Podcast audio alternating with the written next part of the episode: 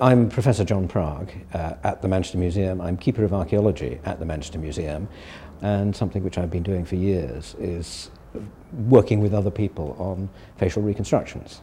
What interests me about facial reconstruction is not so much putting the face back on the skull. Yes, you suddenly you're looking at somebody from two and a half thousand years ago, whatever.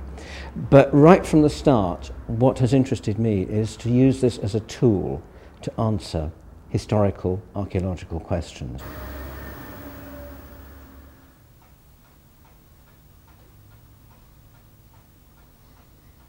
My name is Richard Neave. I trained as an artist, and I would describe myself as a forensic stroke medical artist. I uh, spent most of my life working in hospitals and medical schools, and probably know more about uh, the inside of the body than I do the outside of it.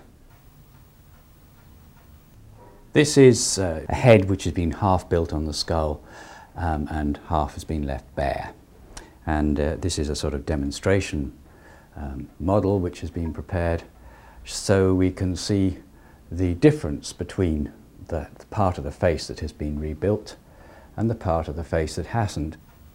And it shows the basic principles and how these pegs, which are inserted all over the skull, but these indicate the average thickness of soft tissue which you're going to get at this point, and uh, will control to uh, a certain extent the thickness of the, shall we say, the tissue that lies over the top. And here you can see these little little uh, points showing, which are the ends, ends of those pegs just showing through. One of the important things about facial reconstruction done properly by a trained medical artist, trained in the world of anatomy as much as in the world of, of the art school, is that it is totally objective. The skull is the armature for the face. The skull dictates the shape of the face. We know the thickness of the flesh uh, from measurements that have been taken for over a century now. We know them for eight different ages, different sexes, fat and thin, uh, and so on.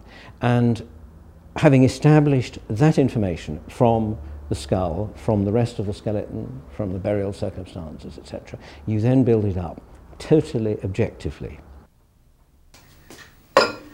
What I do is to recreate as precisely and as accurately as possible the anatomy based on known anatomical science.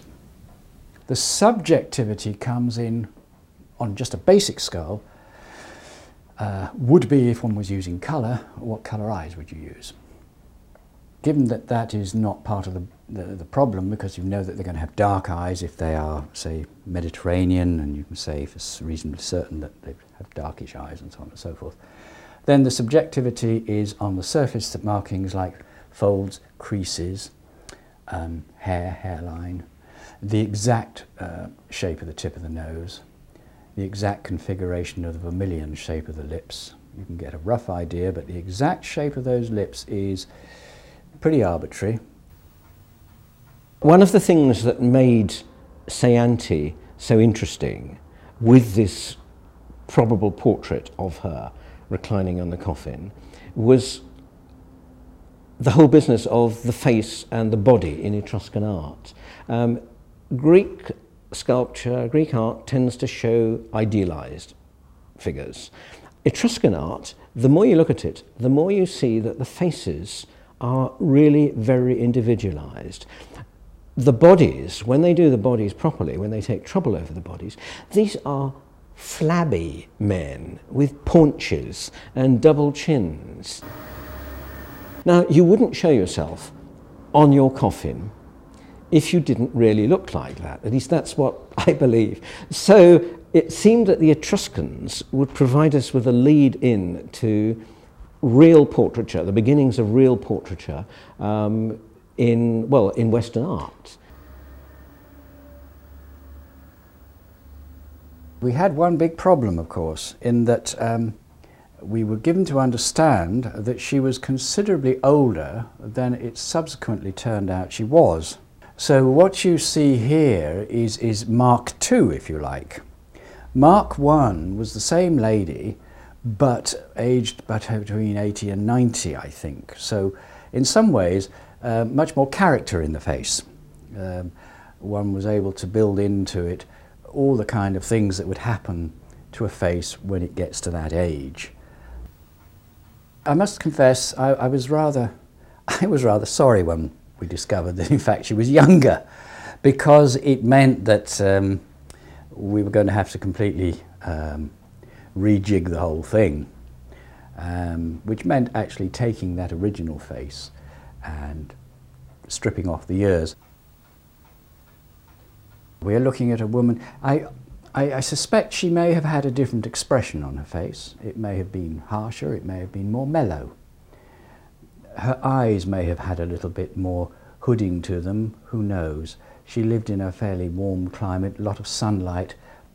She might have had rather more creases and wrinkles on her face, but generally speaking, um, that I think is a fair representation of what she would have looked like. Very often you can look at these things and say, well, yes, um, you see people wandering around like that. You know, it, it, it's, it's a recognisable type of face, it's a recognisable type of person, which gives it a certain believability. Um, there's nothing which jars. Um, and uh, yes, I think if, uh, if that was a forensic one, I would expect it to be recognised in due course. You put them together and your first feeling is, well, they're quite similar, and then you start looking more closely and you start seeing the differences. Um, she is rather plumper, for a start, uh, on the, the reconstruction than on the sarcophagus. Um, and there are, she's got an extra double chin, that sort of thing. The mouth is a slightly different shape. The lips um, on the portrait are slightly plumper and more attractive. And the real difference is um, here, the profile of the nose, where the reconstruction has, has quite a, a hollow at the bridge of the nose, whereas the portrait has it almost straight, you know, your beautiful classical profile. Well, Seianti has been prettified a little bit uh, by the, the sculptor for the next world, but otherwise, as you look at it, and as you look at it with a measured comparison, you realise that they are the same person. Because we know that the uh, sarcophagus was made to order for her, because it has her name, cut in the clay while it was wet, not afterward, while it was wet. We therefore now know, from comparing the reconstruction with the figure that is reclining in clay on the sarcophagus, we, we know that there in that figure we actually have the first, I think, named identifiable portrait in Western art. That, that was really, again, very exciting. It was what we'd hoped we might get. Well, we hoped we might get a portrait. We hadn't really worked it out, or it hadn't dawned on us that if we got it right, then we really would hit the jackpot. And, and that, I think, is what we've done.